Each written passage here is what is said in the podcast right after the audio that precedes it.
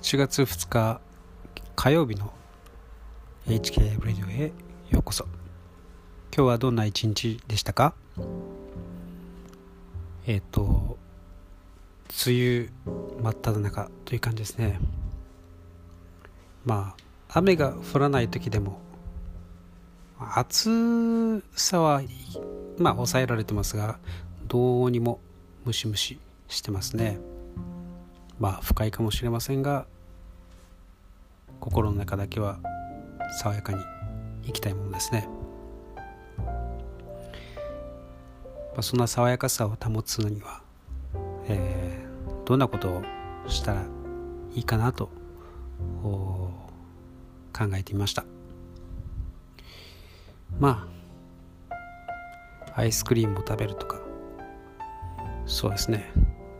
冷たい、ソーダを飲むとかですね、まあ、それもいいんですけれど、まあ、考え方ですよね。何か、えー、感謝できることを数えてみるとか、まあ、それもありきたりでしょうか。そうですね。えー、思いっきりにっこり笑ってみるとか。最近僕は、えー、眉間にしわがしわが寄るのがですねどうにも嫌で、えー、なるべくですね、えー、スマイルでいいよとまあ努めてます、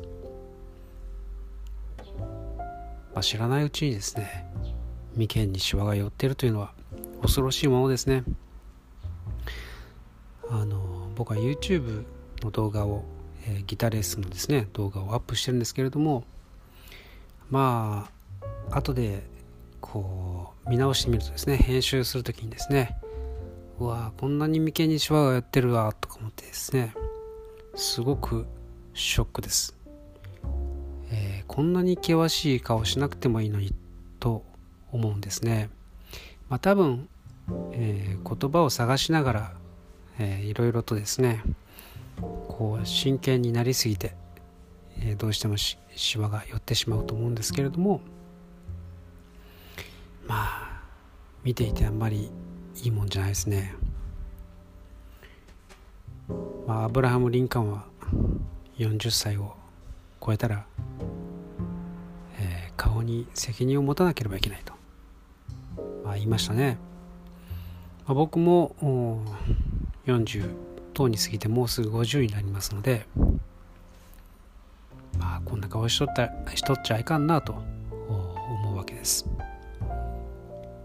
なるべくですねこう眉間にしわが寄らないように、えー、こうなるべく伸びるようにですね努めています、え、そうするとですね不思議なことになんかこう嬉しくなるんですね。よく言われてるのがこうビッグスマイルしていると、えー、ホルモンが分泌されてですね。何でしたっけ？セロトニンでしたっけ？なんか出てくるんですよね。幸せホルモンみたいなのが。でやっぱりあのニコッとした、まあ、顔肉体ですね。心も反応するということなんですね。まあ、どちらかがそのように動くとどちらかが、まあ、つられてですね、まあ騙されるというか、まあ、肉体がですね、えー、無理やりに、えー、楽しそうなふりをすると心までつられてくると、まあ、その逆もしかりで、えー、心で楽しいことをつもいつも考えていたらそしたら体の方もですね元気になってくると。まあ一つ一つがですね独立して機能してるわけではなくてお互いにですね、えー、まあ、影響し合うわけですね、まあ、そういう知識を、まあ、知識としてですね結構蓄えてそれで終わりがちなんですけれどもやっぱり使ってみて、